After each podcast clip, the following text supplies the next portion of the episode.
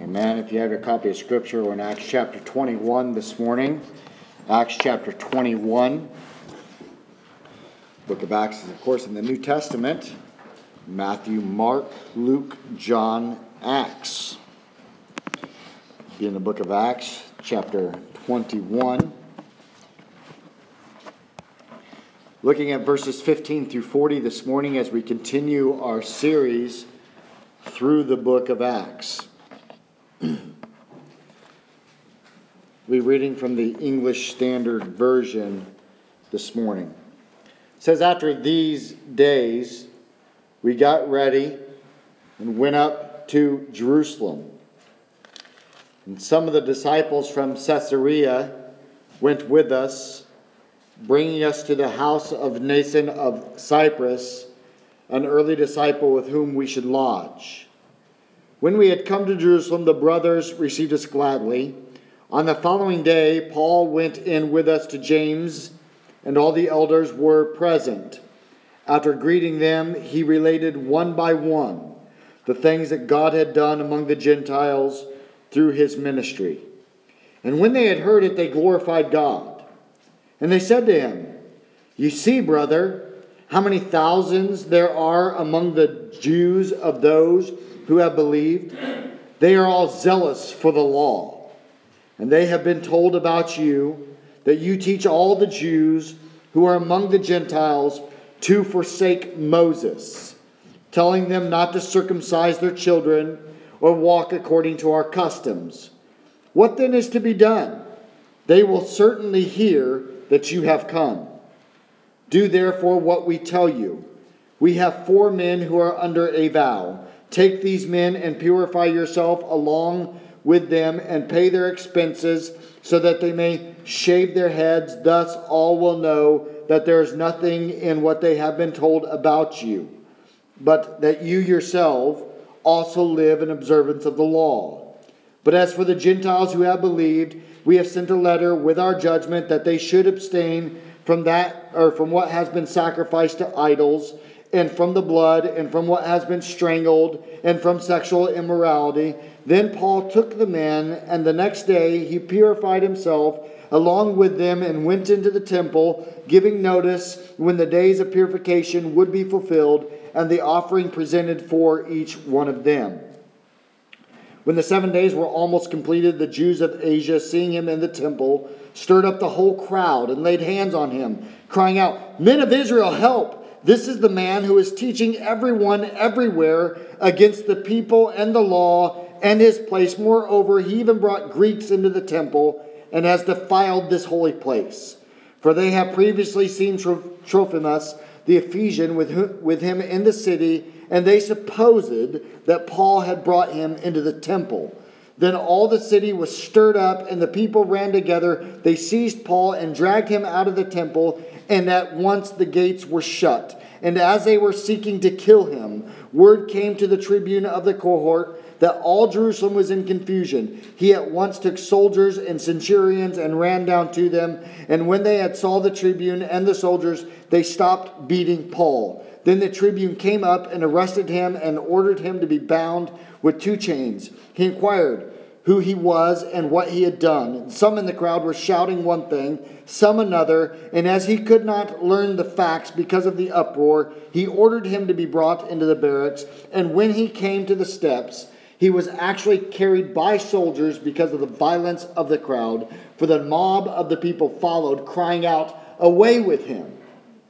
And as Paul was about to be brought into the barracks, he said to the tribune, May I say something to you? And he said, do you know Greek? Are you not the Egyptian? Then who recently stirred up a revolt and led 4,000 men of the assassins out into the wilderness? Paul replied, I am a Jew from Tarsus in Cilicia, a citizen of no obscure city. I beg you, permit me to speak to the people. And when they had given him permission, Paul, standing on the steps, motioned with his hand to the people. And when there was a great hush, he addressed them in the Hebrew language, saying, and we will stop there. I've titled this message, The Danger of Compromise. Church, this morning, it is not my desire to somehow cast doubt on us doing the work of the Lord. It is not my desire that we would be so afraid to do the work of the Lord that we would be left sitting on the sidelines while everybody else does the work of the Lord. There are many people that never get in the game because they're afraid of making a mistake. I do believe that Paul, in this passage of Scripture, made a mistake. I believe Paul was human just like we are human. He was not perfect. I do believe he compromised in a way that he should not have compromised, but I also believe the reason he compromised was because he was so focused on sharing the gospel of Jesus Christ with the Jews. And Luke has recorded it for us so that we can be encouraged by it. From this example, we can be on guard against an air of compromise, and we can be encouraged in that if we notice how Paul can make a mistake and still be used of God, then perhaps there's hope for us that we too can make a mistake and we too still can be used by God. Ultimately, I pray that through this message we see that God sovereignly overrules in our lives to bring about his purpose. We will get to why I believe Paul made a compromise in just a moment. The first thing I want us to see, though, in this passage of Scripture is a powerful testimony that is given by Paul. We see that Paul finally makes it to Jerusalem. We've been reading through the book of Acts. We know that Paul's on his way to Jerusalem. He finally gets there. He has the gift from the Gentile churches which he had collected, and he is well received by the people that he stays with. It is. Uh, it seems like uh, this was an unofficial welcome by a handful of believers. Paul requested an official meeting with James and the elders from the Jerusalem church the next day.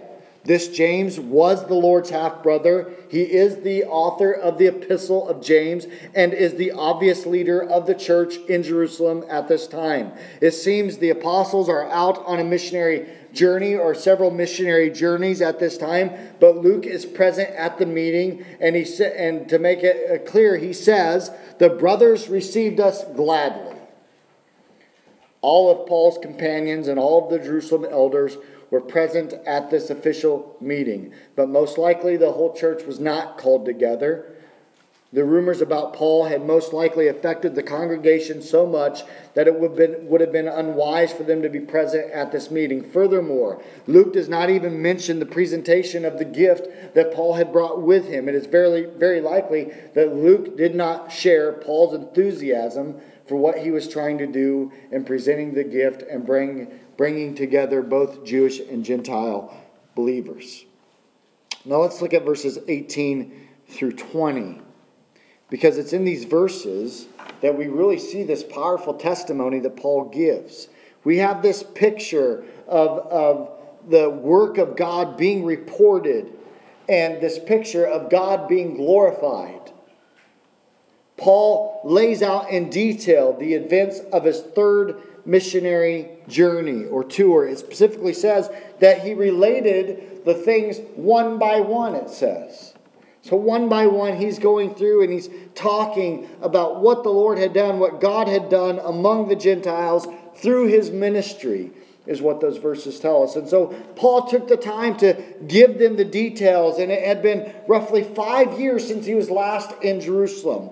But notice that Paul did not take credit for anything that had happened. He doesn't take credit for what had gone on. It does not say that Paul was speaking of the things that he had done and Paul was speaking of this, these great accomplishments that he had made, but rather what God had done. The churches that were started and the believers that came to saving faith were the results of the grace of God and by the power of God. And finally, notice that James and the Jerusalem church, what they do? They glorified God for what he had done. And I believe that's important to note because it shows that James and the Jerusalem church did support Paul at least to a certain extent.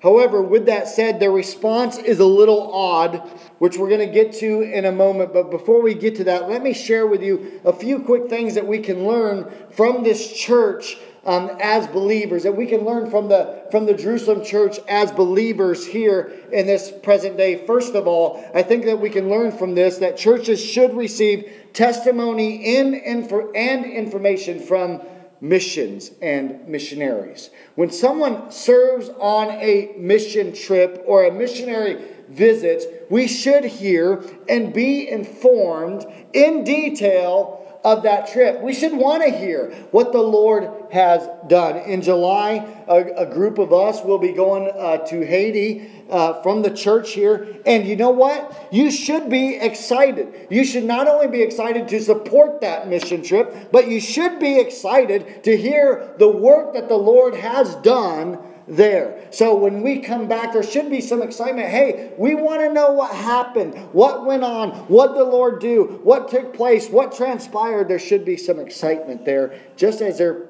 was at the Jerusalem church, excitement over the missionary journey of Paul. But secondly, God alone should be recognized and credited with being the person who does the work. God alone should be recognized and credited with being the person who does the work. We need to recognize that it is the Lord that's done this work. It, he may use us, but God alone is recognized. Thirdly, God alone should be praised for the results of the work. I don't believe there's anything wrong with speaking as to how God used you. I don't think there's anything wrong with that. I don't think there's anything wrong with, with, with saying, you know what, the Lord used me to do this or to, or to accomplish this. But it should always point back to what God has accomplished, not what you have accomplished. And so we, we can learn that from this very first portion, this powerful testimony. After this powerful testimony is given, we see the beginnings of a dangerous compromise. A dangerous compromise. The response of the Jerusalem church elders has always struck me as odd. They just got done glorifying God. And then in the very next statement, the very next statement they make, they glorify God, and the very next statement, they tell Paul that thousands of Jews who have believed are zealous for what? What are they zealous for? What do they say? They're zealous for the law. So they take this opportunity to inform Paul of the prejudice which large numbers of the converted Jews had against him. And so these people have been told that Paul was teaching the Jews, as we read here, he's, he's teaching the Jews who lived amongst the Gentiles to forsake Moses and not to walk according to the Jewish customs. That's what they say. They say this is what this is what we've heard that you're out teaching those Jews that they can't walk according to the law of Moses and going against the Jewish customs that we have in place and we have thousands here that are zealous at keeping the law. And so we we have this identification here of a problem. The problem is that all of these Jews were disturbed with the apostle Paul. But there's another problem. Not only is there this problem that all these Jews are disturbed with the Apostle Paul, but there's another problem because this is not based on fact. Their problem's not based on fact. These Jews don't believe this based upon on, on fact that they know. These Jews believe this based upon rumor. Did you catch that? The text says, what does it say? They have been told about you. That's what it says, verse 21. Paul, they've been told about you. So, what can we gather? Well, people are running around spreading rumors about Paul. They're lying and saying that Paul was teaching false doctrine and telling people that the law of Moses and circumcision is no longer needed to be kept. In fact, the charges are strong that they bring against Paul. They're calling Paul an apostate. When they say that he is teaching Jews to forsake the law of Moses. The word forsake is the same word for apostate. They're saying Paul, uh, Paul has apostatized, and Paul never said these things that they're saying he says. In fact, he said that a person could be circumcised and a person could keep the law if they wish to do so. However, a person did not have to be circumcised, nor did they have to keep the law in order to be saved. Paul advocated that circumcision was really a matter of indifference. It made no difference in the sight of God as to one's status before God, whether someone was circumcised or not. That's what Paul advocated for.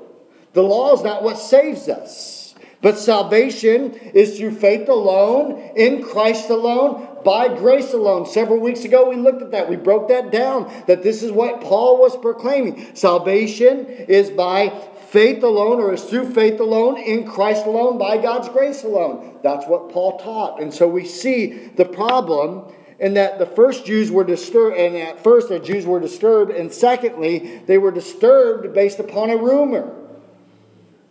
Now that the problems have been identified, we see the compromise introduced. This is the way things typically seem to happen. A problem's brought up, and a solution is offered, right? However, that solution may not always be the best solution. And in this case, it could be a compromise. And it could be an, an, erroneous compromise. Obviously, the church wanted to avoid any faction taking place, and so they proposed that Paul join these four men in their vow and sacrifice. That, that way, everyone will see that Paul himself keeps the law. And what I can't figure out is why James and the elders of the Jerusalem church were not concerned with the fact that these believing Jews were so zealous for the law of Moses. The compromise that is suggested was some sort of Jewish vow and rite, and I'm not going to get into all the details surrounding the vow and the rite that they're proposing, but I'll quickly give them to you what, what the kind of the views are. First of all, um, it, it could have been it was for Paul's purification after he had traveled to the Gentile areas for others, it was an affirm, for the others, it was an affirmation of their Nazarite vow of at least 30 days. It could be that uh, Paul is simply sharing in the end of these four men's vow for its remaining duration for a week. It could be also that these four men have contracted uncleanness during their vow and they need to be restored to purity as well as Paul needs restoration. Or it could be that Paul's cleansing has nothing to do with being a Gentile or in Gentile territory, but it is the completion of his own vow that he made in chapter 18, verse 18, with these other men who were from overseas. The fourth view is probably not the case, as there's little evidence to support that view. Um, I personally lean, lean, towards that first view that I had said, but uh, I don't. I don't know that that matters a whole lot. But that's four views of why this was going on. Additionally, Paul was asked to cover the cost of these four men. Doing this was an all uh, was, was an attempt to show that Paul was a true Jew.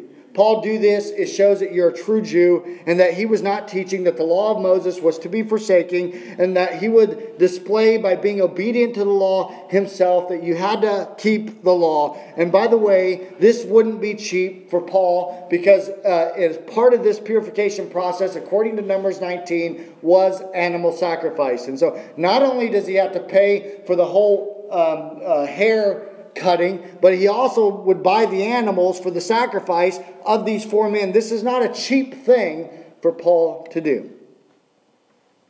As we look at this compromise that was suggested, we notice that James points out that they had compromised with Paul before.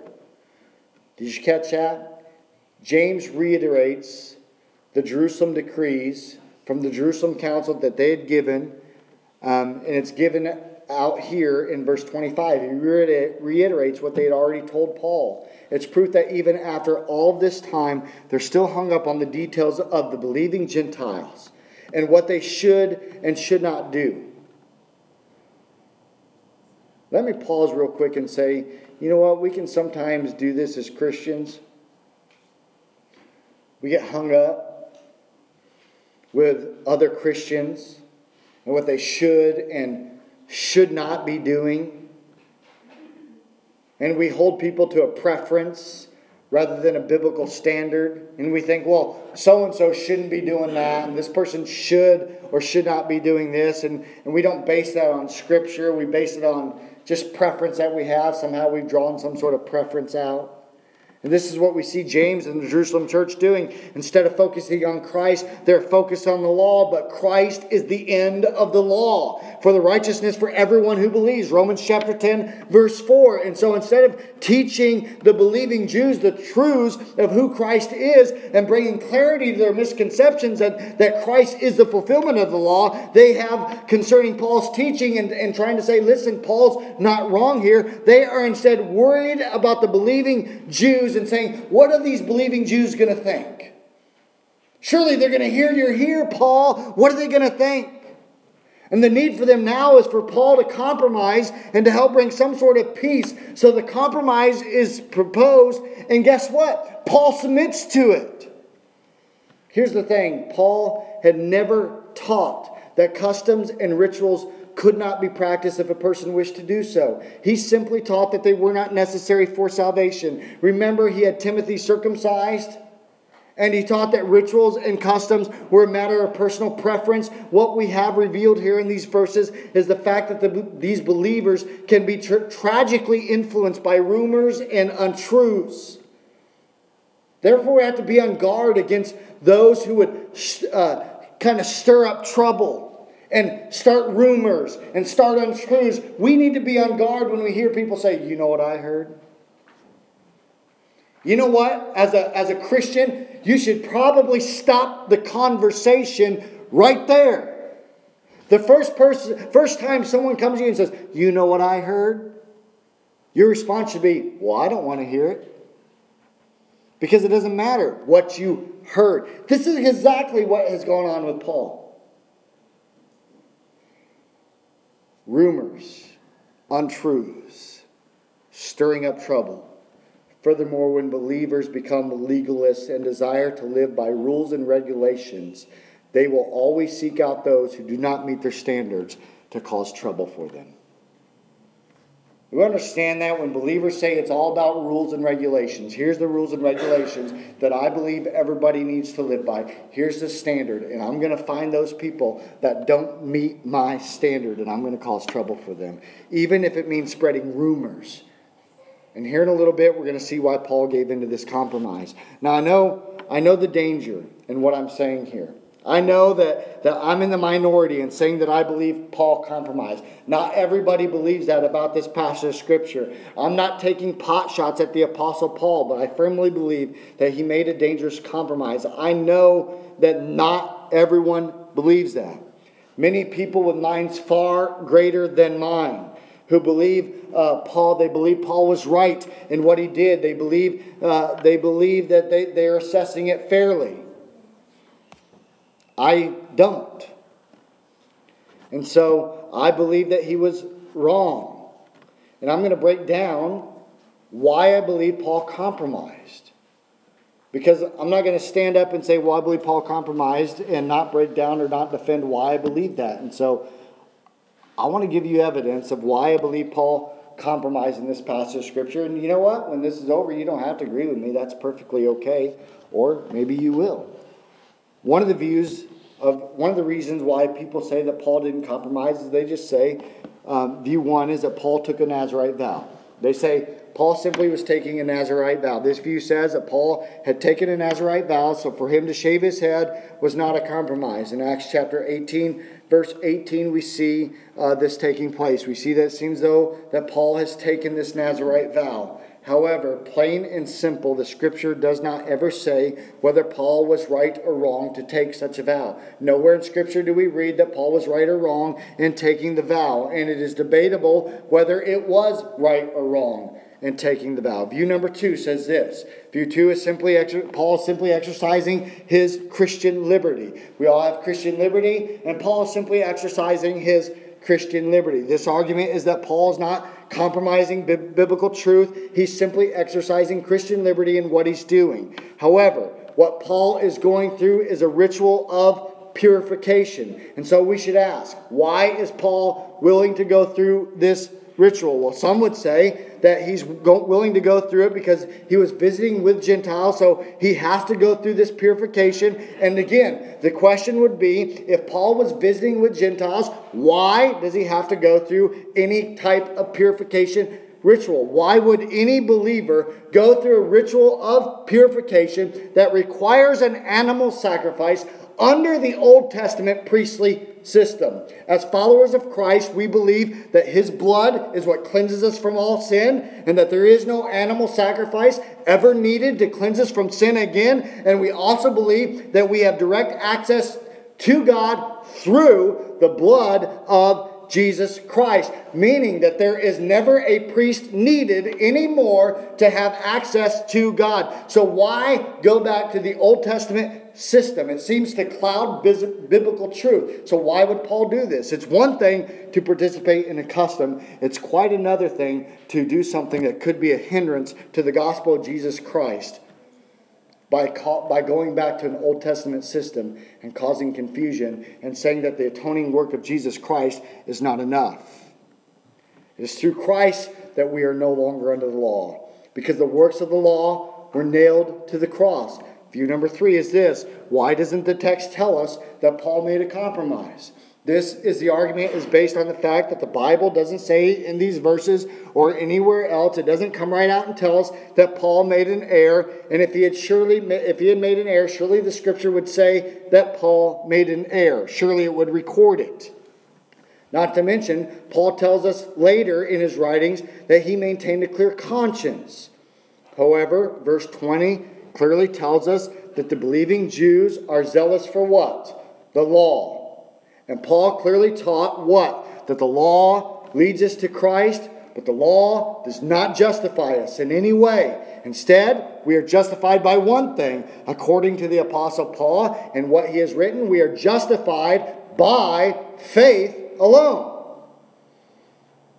He also taught, as we looked at already that Christ is the fulfillment of the law in Romans chapter 10. He also teaches that in Christ Jesus there is neither circumcision nor uncircumcision, but only faith that works through love. Paul makes it abundantly clear that we are no longer under the law throughout his teaching. So, how in the world can we say that verse 20 is okay when it says that these believing Jews were zealous for the law? Just because the text does not come out and say that Paul compromised, we can see through the evidence of Paul's teaching, of his own teaching, that he did compromise. Additionally, when Paul speaks of a clear conscience, not saying that he never sinned, he's not saying, hey, I never sinned. He is simply making it clear that he held integrity as a follower of Jesus Christ and that he confessed his sin and acknowledged his mistakes. I don't think he sinned by going to Jerusalem. I don't think that that was sinful. I made that clear last week, but I believe in this instance that he compromised and it was dangerous. View number four Paul had pure motives.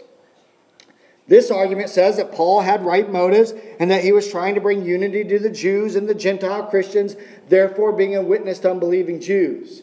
That sounds good. But guess what? Pure motives don't provide protection from mistakes. There are people all the time that have pure and right motives for what they are doing.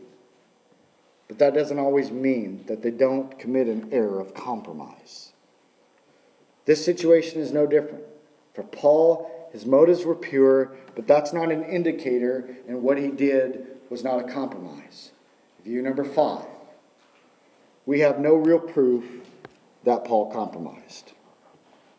This view says that Scripture doesn't make it clear again to us that Paul compromised, and that just because he was arrested doesn't mean that he compromised. Because guess what? It was prophesied that he would be arrested beforehand. And I agree that Scripture does not make it abundantly clear to us.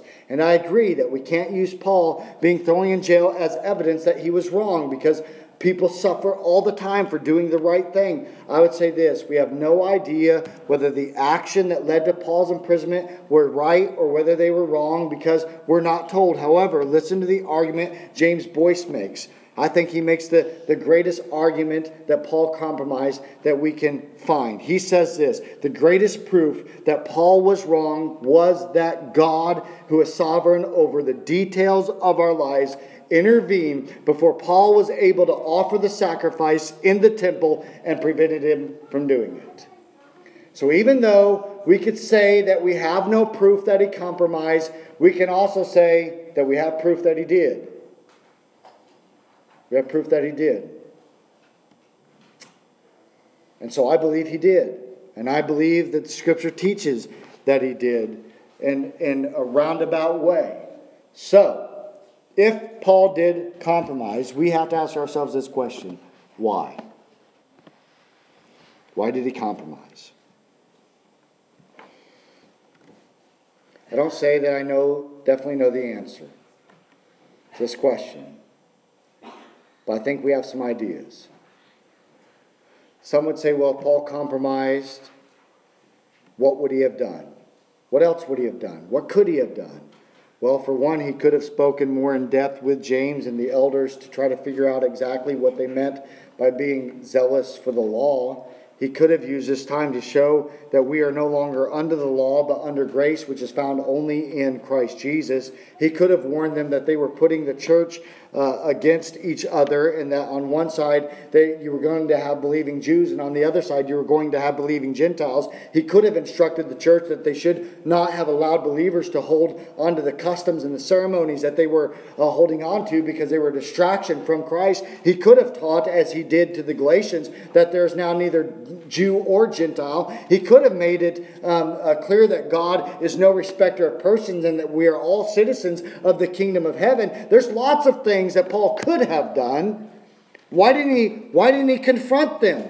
Why didn't he just go along? Why, why did he just say, okay, I'm just going to do whatever you say? Why didn't he stand up for the truth? Listen, I've, I've been in that situation before where there's these accusations that are hurled against you, and you want to do what is right. You want to do something that's not going to damage the testimony of Jesus Christ. And Paul wanted Jews and Gentile Christians to come together. He desired unity in the body of Christ more than anything. He's collected this offering, he's bringing it to Jerusalem so that the Jews would unite with the Gentiles. This was Paul's desire. One faith, one baptism, one Lord. His desire for unity pushed him to cross the line into compromise rather than confront the truth. I've been there. But let's also remember Paul deeply wanted to see Jews converted. Paul even said that he is all things to all people. And remember, we have said that Paul has made it clear time and time again that he would be accursed if it meant the salvation of the Jews. Paul's desire to see Jews convert, converted is what led a compromise over a main issue of the gospel, which is the sufficiency of Christ to atone for the sins of man. Church, we can never compromise or confuse the truth. We, we are not allowed to compromise the truth to maintain peace and unity within the body of Christ. We never leave out portions of the gospel of Jesus Christ because we think that they might be offensive to someone else. We're not allowed to do that. Furthermore, there are churches that get torn apart because they compromise the truth for sake of peace and unity. And so rather than address the truth, rather than say this is what God's word teaches, they compromise the truth and they say, well, we're still unified, we're still all together. They think a little compromise here, a little compromise there. It's going to be okay. We're doing it for the right reason. And pretty soon, they're no longer a church. Christians are holding up signs right now saying stuff like this I am a Muslim. Have you seen it? Have you seen Christians holding these signs up? I am a Muslim. Do we not even understand our own faith?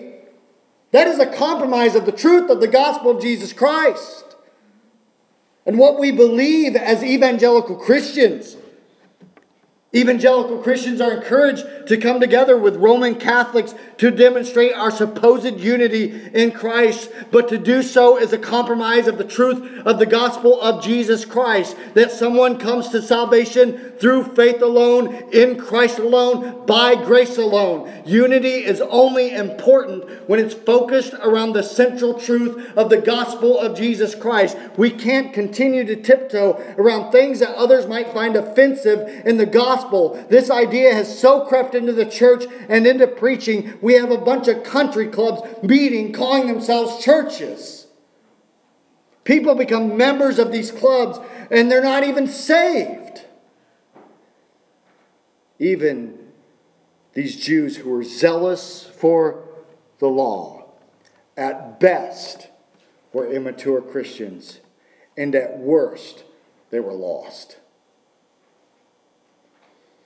We need to preach the Word of God without apology. We stand on the truth of God's Word, and we're not afraid to preach that hell is still hot, that heaven is still real, and that sin is still wrong, and the Bible is still the Word of God. And we stand on that truth, and we say, This is what we believe, and we will not compromise. We don't tell Muslims that we worship the same God. We don't tell Hindus that they can just add Jesus to their other gods. I did not go, uh, we don't go to a, a, Hindu priest and, and teach them that it's all okay. I didn't go to a voodoo uh, priest in Haiti and tell them, hey, it's okay. Just, just receive Christ and you don't need to forsake voodoo. I don't tell a Mormon that they worship the same Jesus that I worship when sharing with a Roman Catholic. I share the difference between righteousness that is works based and a righteousness that is imputed on us through the blood of Jesus Christ that comes only through faith alone. Listen, we clearly share the gospel. That is what we're called to do. And when we stand and sometimes someone perverts the gospel of Jesus Christ, we stand up and we say, that's wrong. That's not the gospel.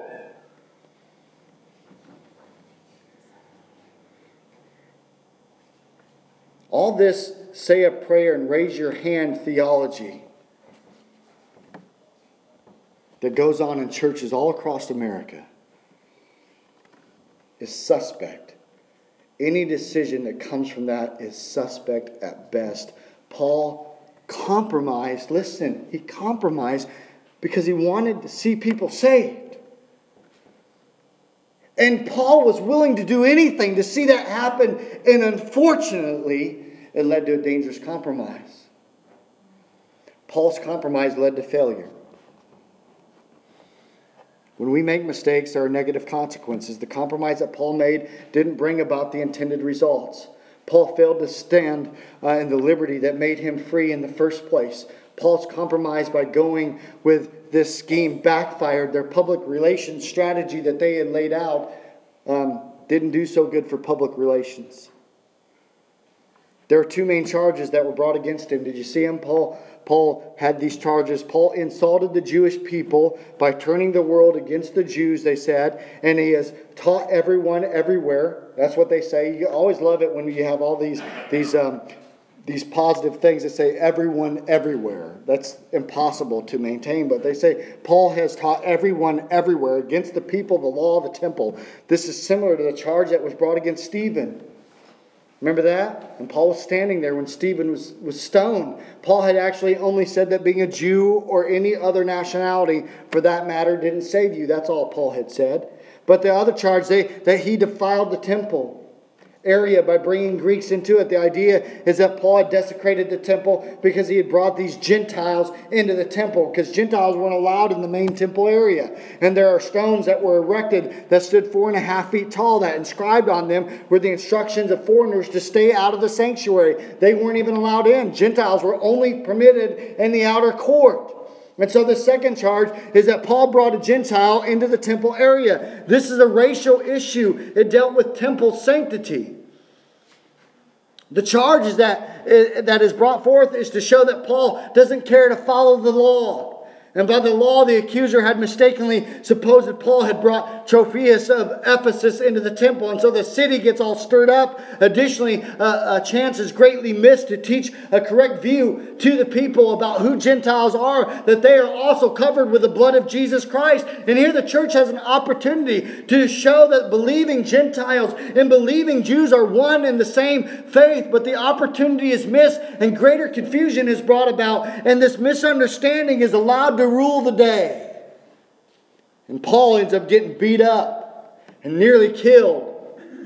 And he's going to spend almost the rest of his life in confinement because of his compromise. And Paul entering the temple and following after these Jewish rituals, rituals does not appear to have any effect on the Jewish unbelievers of the day to bring them closer to the response of the gospel of Jesus Christ. All too often, we allow ritual to replace Christ in the church, and we should never allow this to happen. If ritual and custom help in worship, then we can use them as long as they help us focus our worship on Jesus Christ. But we don't use them if they distract from Christ or replace Christ in any way, shape, or form. Our primary goal of gathering together on a Sunday morning is to worship Christ. And so we must take heed that we that we when we make an error through compromise that we should just we shouldn't just blow it off, but instead we should we should go before the Lord.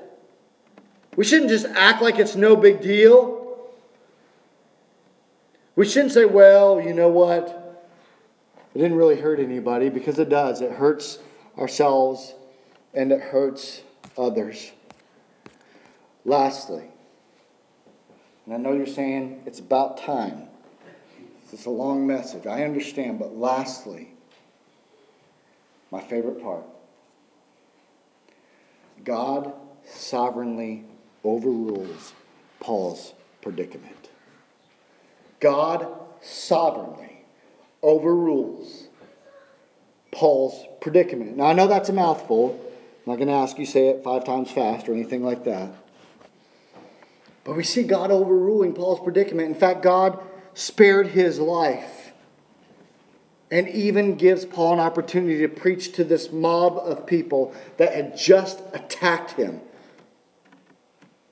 God uses these sinful soldiers to protect Paul. And what we need to notice is that God is still in control in the midst of chaos. Paul is pulled from the crowd and then he's asked for and obtained permission to address the crowd. Notice how this crowd that just attacked him. Did you notice what happens? This crowd just attacked him. It says that the soldiers had to grab Paul out of the crowd and pull him out because they're beating on him. This same crowd falls into a hush. By what? What's it say? It says Paul raises his hand.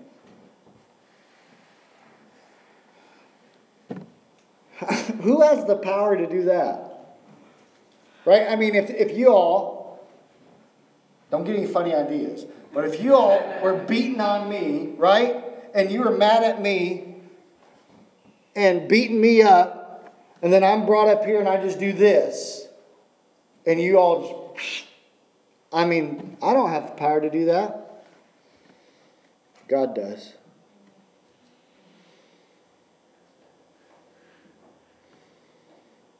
In fact, there's at least one theologian, because of this part right here, says this has to be a fabrication. Because there's no way that Paul would be able to do this after being beaten. Listen to what this theologian says.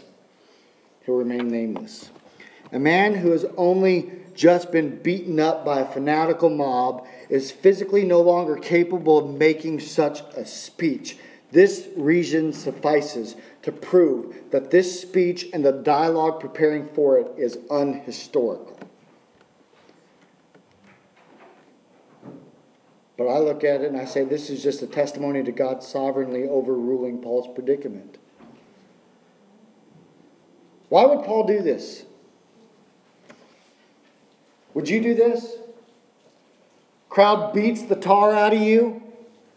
Would you then ask the, the police, hey, can you give me a few minutes to address the crowd? I want to share the gospel with them. That's what Paul does for the sake of the gospel, church.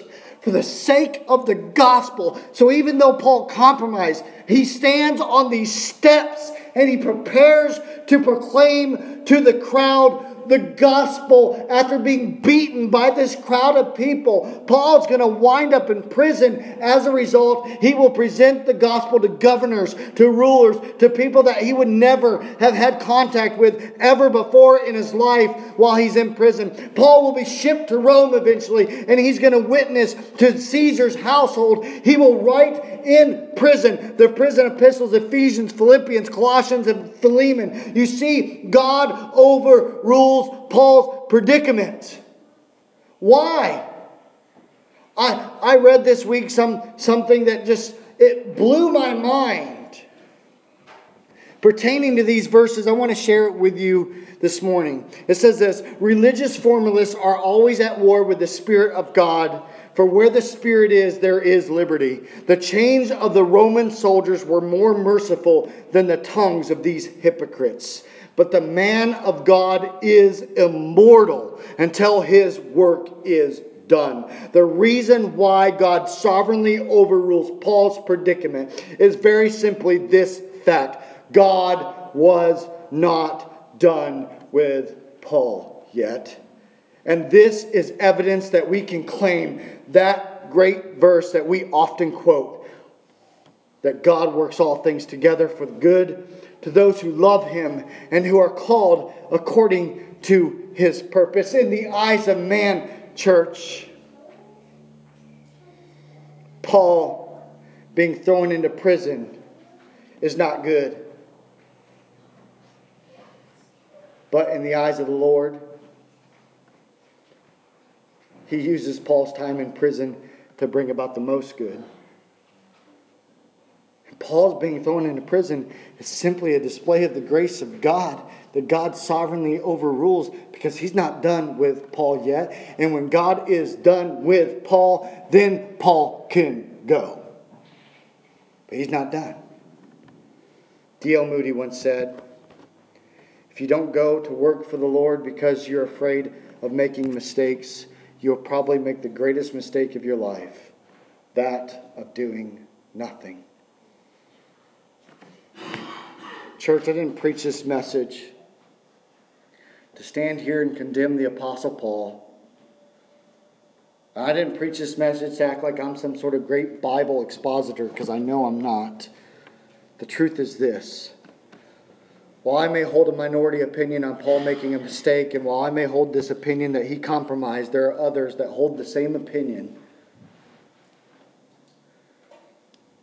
And this isn't expressed that we can sit there as a church that we can sit in our pews or sit on the bleachers or sit on the sideline and do nothing when it comes to our faith that we would that, that we are just too afraid that we might make a mistake or that we're too afraid that we might somehow cause a compromise but rather that we should examine our lives to see that we have compromised including the compromise of a failure of serving the lord. That's why i share this message. It's a compromise to sit there and do nothing. If god has revealed an air of compromise compromise in your life today, I pray that we would ask for forgiveness and I pray that we'd get busy doing the work of God and that we would stop sitting on the sidelines doing nothing, church. Listen, church, if this Jerusalem church had properly discipled their members, then they would have defended the Apostle Paul. They would have never given into the pressure that had been given to them. Furthermore, if they would have properly been uh, discipled, they would have uh, had no problem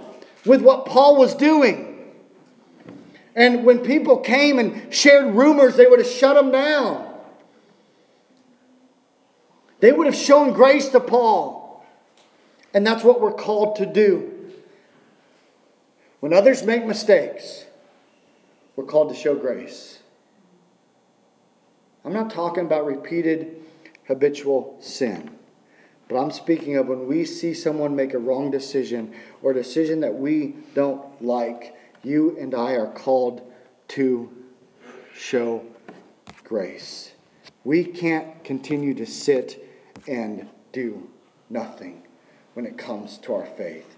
We can't continue to sit there and think that our sole Christian duty is to show up on church on Sunday morning and believe that we should just walk the middle of the road in our life. We can't continue to not share the gospel out of fear of rejection. We can't continue to never suggest a plan to reach our community with the gospel of Jesus Christ in which we live or to never cross an ocean for the sake of the gospel out of fear of criticism. We can't continue to never give advice to those who are suffering and hurting and going through difficulties out of fear that we might say something wrong. We cannot continue that way, church. At some point, we have to step out in faith. At some point, we have to be active. Oh God, that we would seek His will and that we would stop being afraid of making wrong decisions and that we would stop sitting on the sidelines doing nothing with our faith. Oh, that we would be moved in our, in our place, that we would burn with a love for others to know Jesus Christ as their Savior, that we would stop dishonoring the gospel and stop dishonoring ourselves, that we would cry out, no matter the cost, whether it be convenient or not, we will take every advantage to voice the good news of the gospel of Jesus Christ. Church, don't despair. Don't think that you have somehow thwarted God's plan for your life because in His grace, God will work around you and God will work through you, even in the midst of your mistakes. And for one reason only for His glory. Trust Him. Trust Him. Step out in obedience to His will and stand in amazement that He takes a filthy wretch like you and me and brings about His glorious purpose. Trust Him. So I ask you this morning are you living a life of compromise? Or are you living a life that fully trusts in Him? That wherever He leads, you will go. And whatever He calls, you will do. Because even though Paul compromised, he at least did something. Church, are you trusting in him today? Do you trust in what he's called you to do? Or are you living a life of compromise and you're just doing nothing and you're satisfied? This morning, if the Lord's spoken to you and you need to pray, you can come and pray. If you need somebody to pray with you, I'd be glad to do that. If you need to, to give your life to the Lord, maybe for the first time the gospel made sense to you and you'd say, I've never even surrendered my life to Jesus Christ, I'll be standing down front. Love to talk with you and pray with you. You don't, you don't have to come forward to pray or anything like that. If you want to talk afterwards, we can do that. If you want to pray in your pew and, and do that sort of thing, you're more than welcome to do that. I just want to give you an opportunity to respond to this message this morning and simply ask you are you living a life of compromise or are you living a life that's completely sold out to the Lord Jesus Christ? Because even when you mess up, He will sovereignly overrule until you're done. Let's close with prayer.